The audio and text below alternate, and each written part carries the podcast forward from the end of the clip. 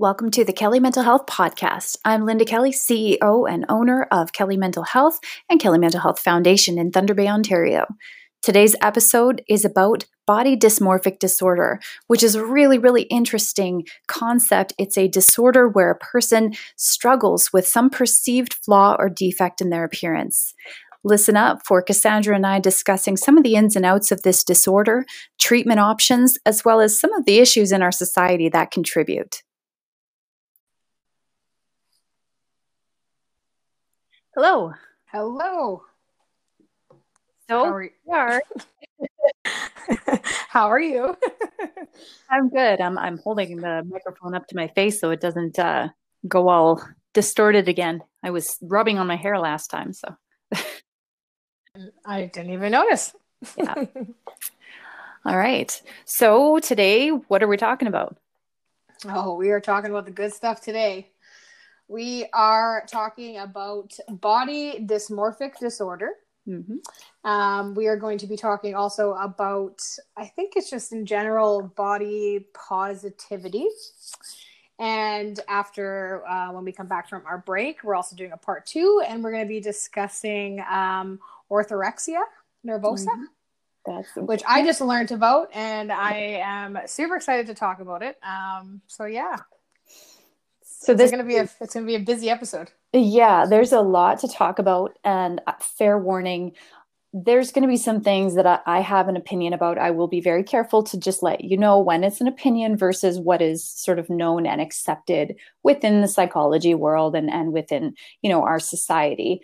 Uh, things like like orthorexia itself is not a defined disorder according to the DSM. It fits more into you know eating disorder not otherwise specified, but it's definitely getting more prevalent now. Um, Mhm. Body dysmorphic disorder there's such a range of how those symptoms come out for people. Uh, some people can actually be so distressed by it, so paralyzed by what it does to them that they stop functioning altogether. And that's Oh, wow.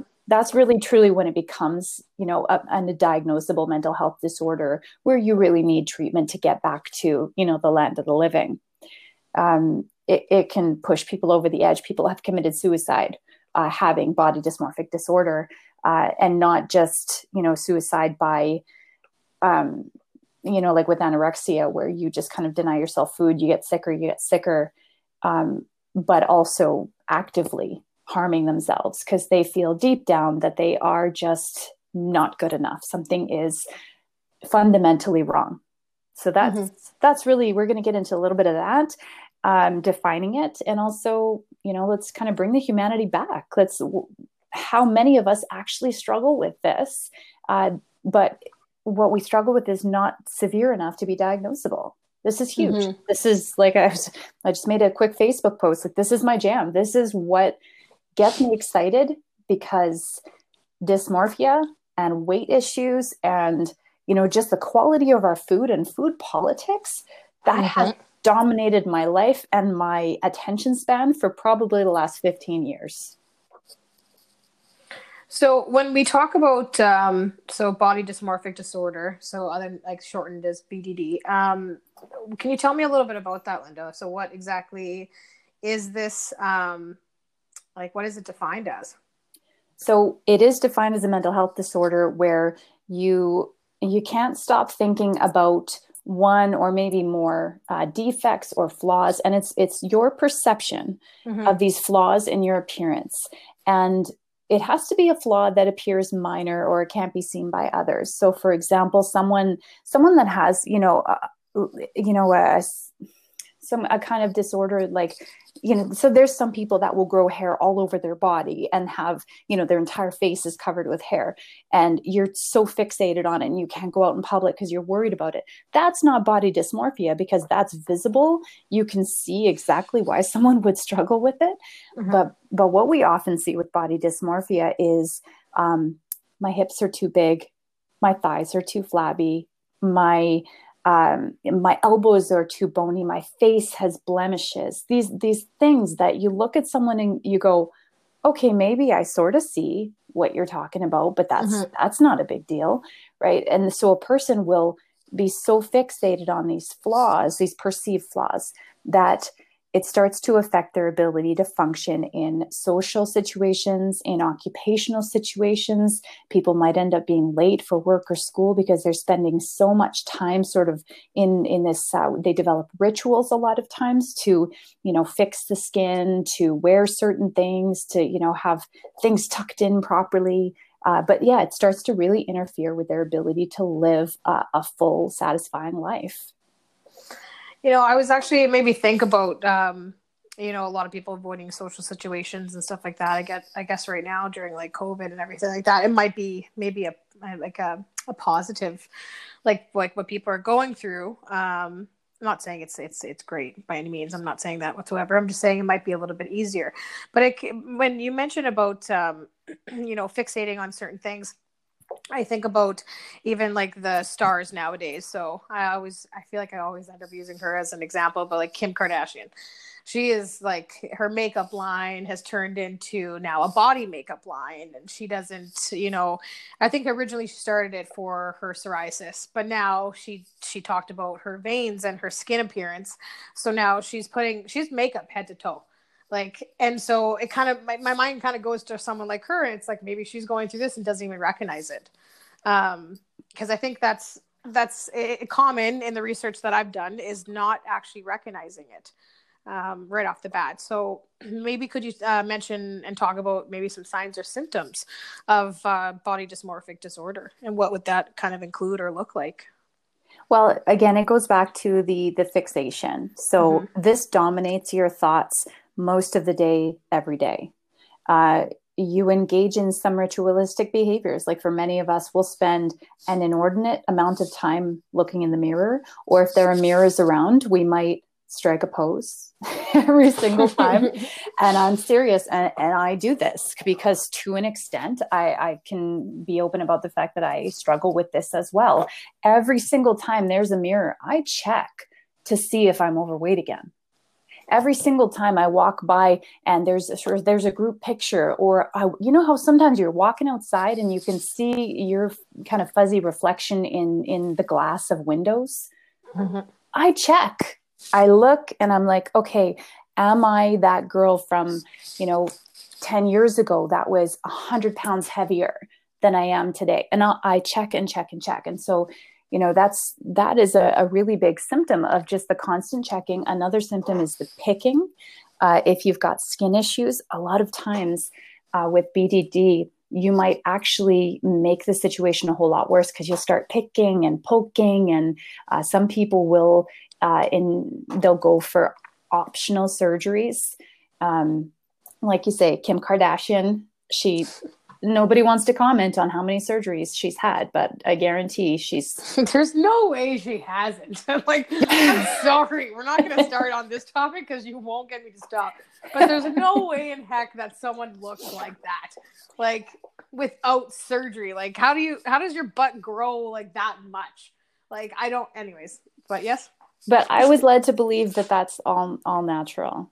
Mm-hmm. I remember Paris Hilton saying that sh- that Kim always had a really big butt yeah, and so when you see even her photos from back in the day, like with her and for example, her and Paris Hilton when she was her assistant, and they were walking around, and Kim had a, like a different, definitely a different nose than she does now, and she's selling it as, "Oh, this is what my makeup does." It's like, no, your makeup. I know what contouring is, and your makeup changed the whole, sh- or your nose changed the full shape. Like, there's nothing, there's no makeup that can like do that like you know what i mean? Like i know that there's aesthetics like now and um you know p- p- uh, certain you know organizations will offer it um there's it's like rhinoplasty but it's it's actually not fully go like you're not fully going under the knife. And i think that, that that's actually really cool. Like someone in my life like close to me she's oh she broke her nose when she was younger and so she has you know a bigger the big a bigger bump on her nose. And so she went for this procedure and she feels a lot better. I'm not i'm not by any means knocking that kind of stuff. That that is what makes you feel better. Um, but i mean so there's definitely things nowadays that i feel like it's just our looks is just it's always in front of our eyes though. Everything that we do on social media or in the news or whatever the case may be. Um, and we're going to obviously talk a little bit more about that too when we talk about the orthorexia in the future so. Yeah so we're you know we're talking about when people have this disorder or some form of it where it could be mild it could be severe and and the severity is really always determined about or based on how much it affects your life. You know mm-hmm. for for me i would say i'm fairly functional. I have other issues okay? I have attentional issues that we were talking about earlier okay i'm i'm scatterbrained to begin with but uh, if it gets to the point where um, I do not value myself. I feel like crap. I, I, you know, just sort of dis, dismiss everything I've ever done because, you know, my stomach hangs out a little further than I would like it to. Well, then I mean, okay, there's something wrong there, right? Mm-hmm. That's not that's not reasonable thinking. Mm-hmm. That's highly, highly emotional thinking. So, yeah. and it does, you know, there's there's a lot of um, debate over where this comes from, and there is really no answer for it because it's going to come from different places for people. For some people, um, being being fixated on a certain part of you, the way that you look, can result in behaviors that are sort of comfort seeking, like uh, you know, say I might dress in heavier clothing all the time so that people can't really look at my body because I feel like something's wrong with my body. But maybe I do this because years ago I was abused or years ago I was raped. And so this is also kind of going hand in hand with my ability to control other people looking at my body. Mm-hmm. Right. So there's there can be a trauma, there can just there can just be an environment you know, going back to Paris Hilton and uh, and Kim Kardashian, I remember reading in a magazine. I don't know how long ago this was, but this affected me. I never forgot it. Kim um, Paris describing Kim's butt like a bag full of cottage cheese. Oh wow! And I was like, "Ouch!" Mm-hmm. you know, because like that's so incredibly cruel to say about a person, and it was meant to be cruel Mm-hmm. And then, you know, we look at our environment, look at the way that we judge each other, look at the way that we judge ourselves. So, you know, this person thinks their legs are too long. I, talking to my son about, please don't slouch, even if you're the tallest person in the room, because if you stand up tall, everybody stands up tall. But you can't help it. Some people are so overwhelmed by the idea that I don't fit, I'm too tall, that they'll slouch. Mm-hmm. And then it kind of be, becomes more noticeable. Yeah, I think you make a really good point too, like especially talking about uh, you know like the social media nowadays and stuff like that. And I know what we talk our, our minds always go to social media and, and saying like the negative aspects of it. I swear I will produce an article that talks about how great social media is as well. Oh yeah, but, me too. yeah, in due time. Um, but I think it's just hard nowadays. Like, I mean, there's so many websites, like even Healthline, like health is like there's like tons of stuff that just gets thrown in our faces and so we're always seeing this kind of stuff and especially with celebrities you know i did a post um, for us like you know kelly mental health the other day and um, it was talking about social media and uh, maybe like doing or, or, helping yourself like get away from certain things. It's like one of the like i think one of the ones i wrote it was you know like like when you wake up and instead of going to instagram like don't check your phone right off the bat. Like for me like that's like one of my biggest things. Like go to social media and i look at all this stuff. And i actually i took a lot away from that post because we're surrounded by all these things. And yes of course i love the celebrity gossip and i i do follow all the kardashians. But now i'm at the point where they're not benefiting my life and the things that I'm seeing, even photographers that I, re- I love and I respect at Thunder Bay, have had to unfollow, and it's nothing to do with their their lack thereof of, of work or anything like that. I just had to unfollow it because there's certain aspects of it that is is affecting my life negatively, right? So like that's something that is really important to me right now. So if I see something say on Instagram, um, my my Facebook is basically just business anyways, but uh, on Instagram, if I see something that something to do with losing, you know, 15 pounds or something like that to do with like stomachs or whatever the case may be, I'm right now I'm unfollowing just because I'm trying to remove that negativity out of my life. Not to say I won't start, you know, following them again, but sometimes we just have to make those those decisions, right? Like and just try and focus on like the pot like the positive instead of the negative because we we just run to it. We, it's just it's just worked into our lives now It, it really is. And, and, it's important when you start to notice mm-hmm. that this is affecting you in, in a negative way. Uh, because sometimes if you're in the right frame of mind, you're in the right space, you're maybe you've got enough energy to take care of yourself and you're doing well. You know, you see other people working out, you see other people uh, in really good health and they looking, they're just looking beautiful and you have nothing but gratitude for them. Mm-hmm. But when you're not doing so well, you know, and you see that going on, uh, there's a lot of us, I, th- I would say most of us, go and take that as a way to feel shamed about ourselves. And that's not fair because then you feel ashamed. And guess what? Now it drains your energy even more so that you have even less of an ability to go and do those mm-hmm. things. Mm-hmm. Yeah, I, I, completely agree. And it's nothing, and it's not to say, I remember I, I read an article not too long ago too, um, like feeling feeling guilty and feeling guilty for or it was feeling guilty for feeling guilty. And mm-hmm. it was kind of funny like how because because it resonates again with with all of us too. Like i felt so bad like that i was i was kind of like ignoring certain people in my life and like kind of like stepping take taking a step back but i wasn't trying to. And they they kind of uh, one person specifically got upset with me. Um you know, she was talking about her kids and her family. And I said, like, your life is your life. And I'm so happy that you live the life that you have. But unfortunately for me right now, I can't, I can't physically see it because it, like there's reasons that I just can't.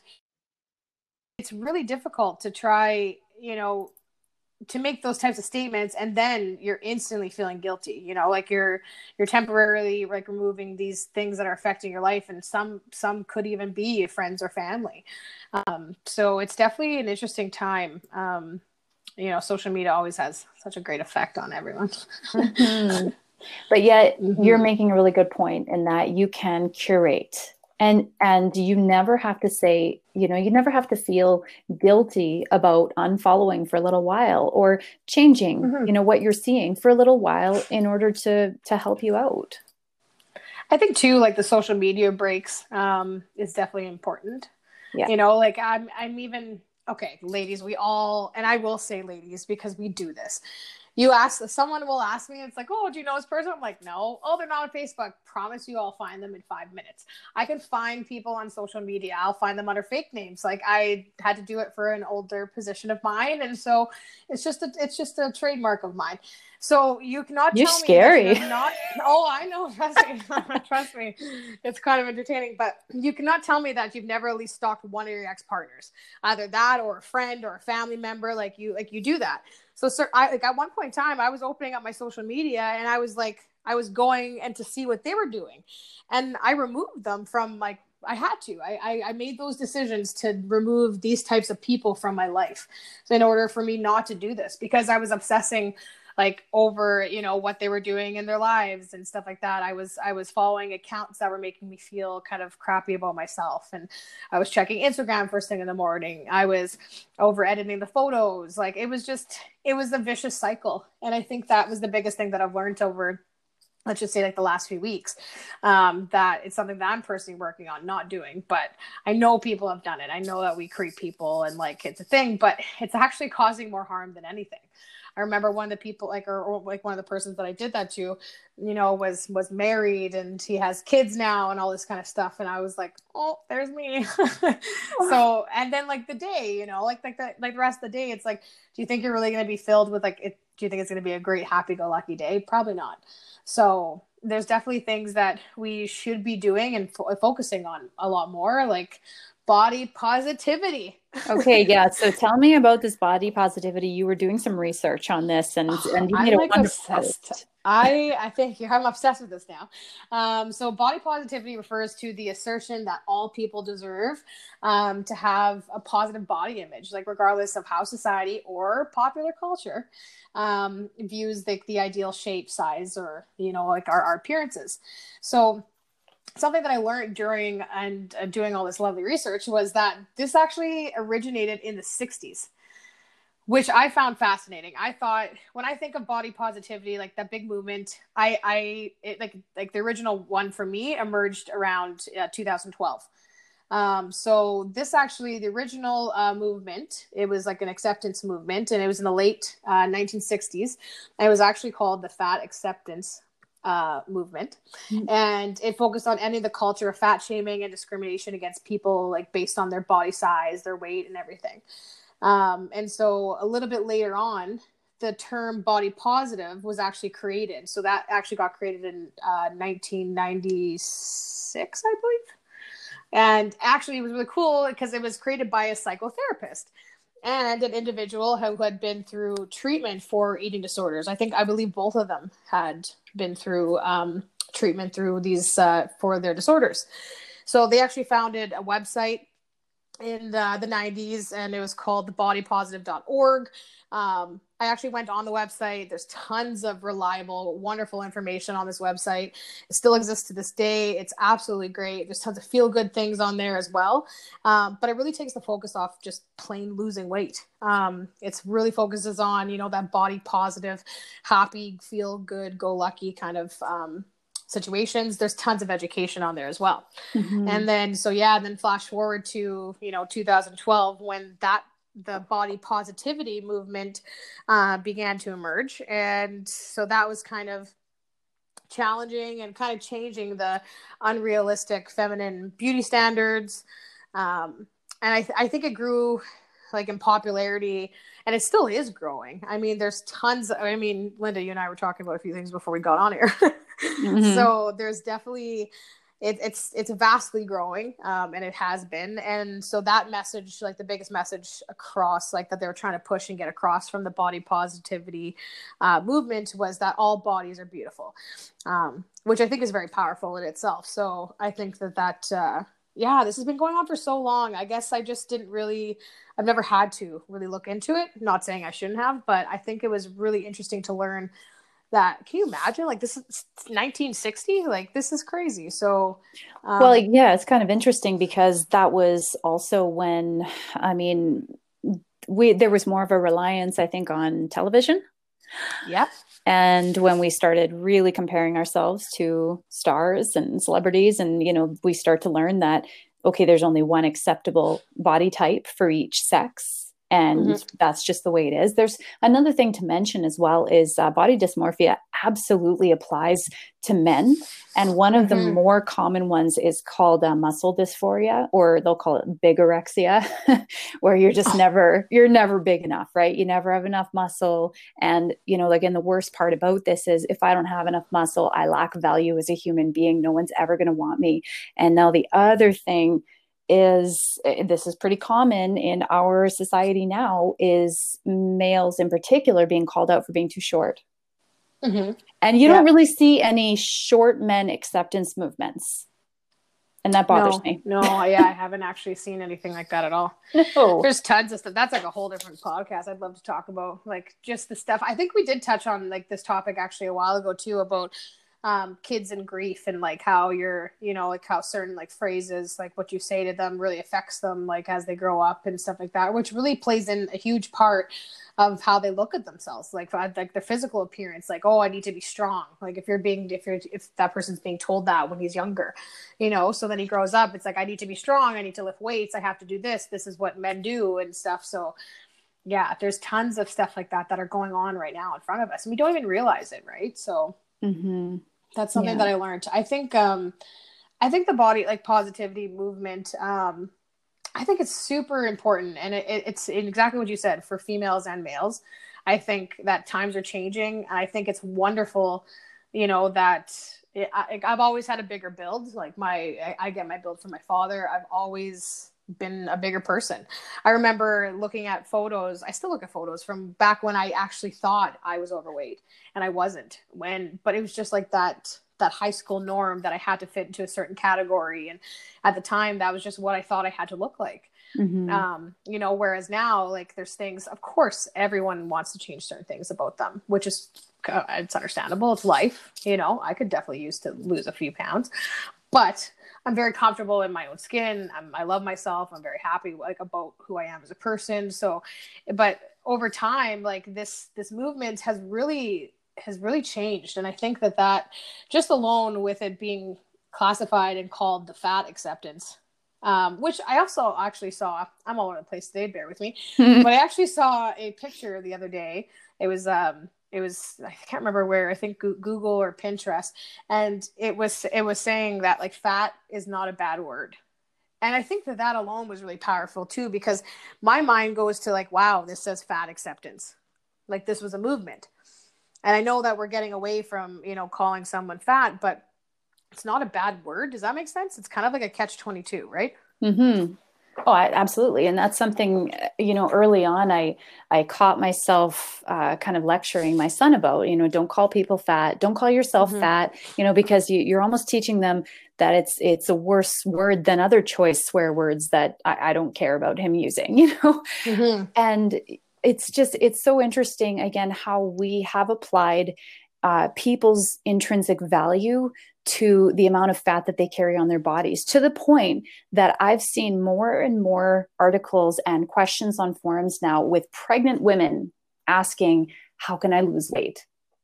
Oh, yeah. Like you're pregnant, your hormones are actually going into overdrive to make you gain weight, you know, uh, and just kind of getting back to it's, it kind of comes back to shaming. So, what mm-hmm. are what are your thoughts here? You know, with this body acceptance movement, and all that. One of the biggest criticisms is that it's celebrating people for choosing to be unwell.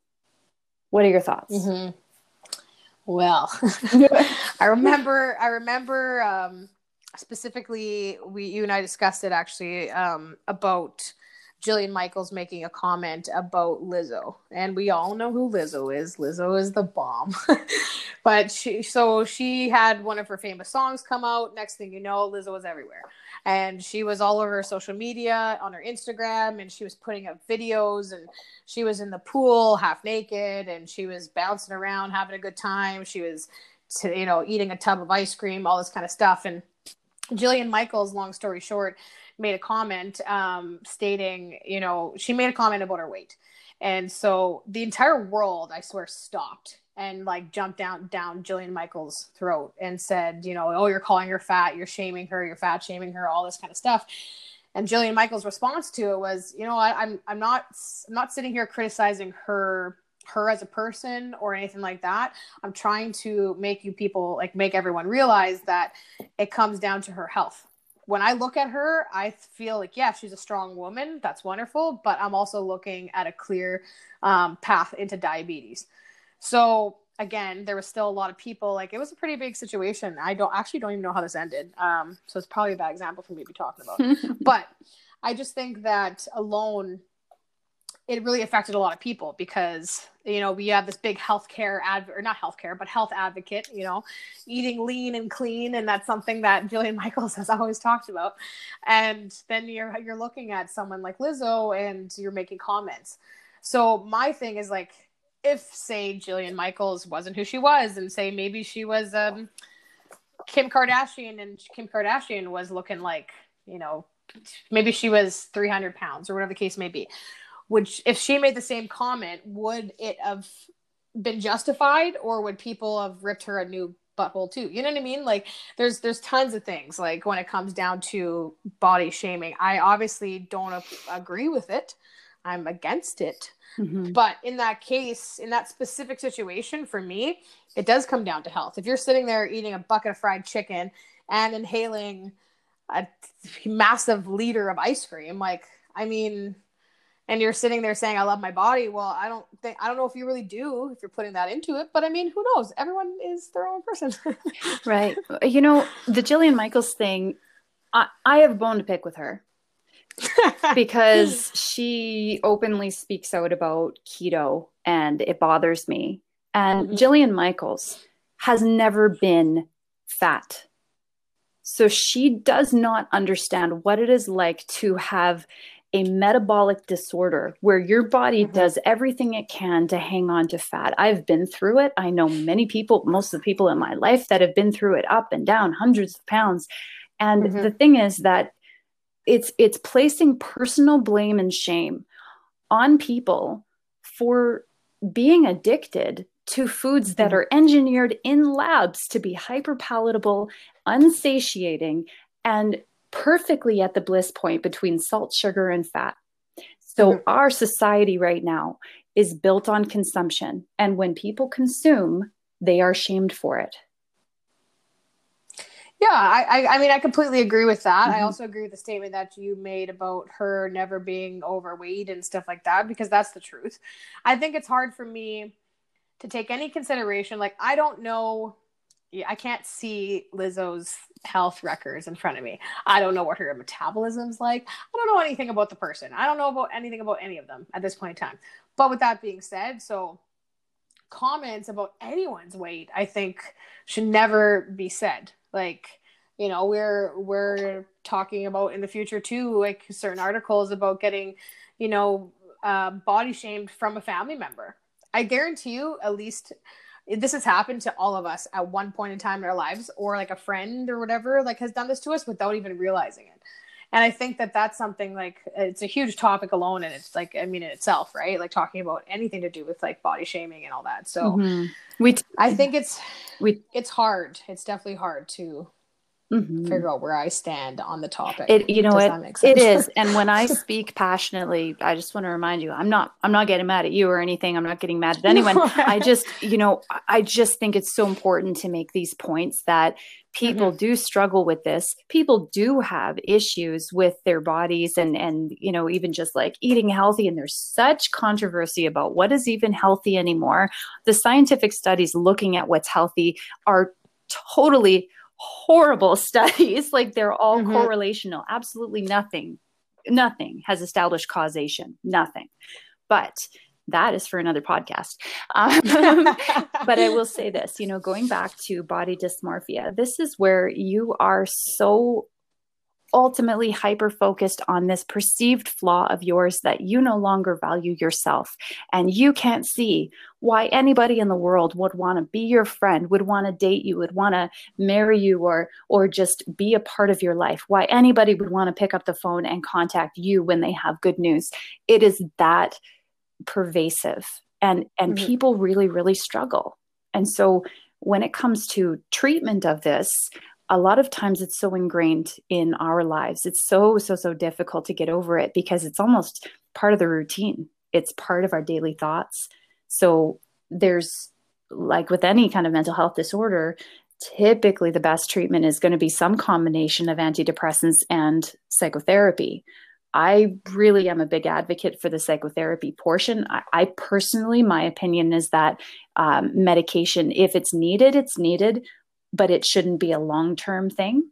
I think that mm-hmm. people, you know, people are really ultimately better off doing the work, addressing the issue, and getting the better coping skills.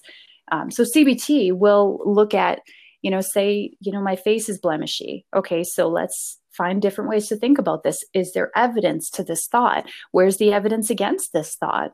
Um, can we actually take a picture of you with other people and let's compare? You know those kinds of things these behavioral changes that we can do.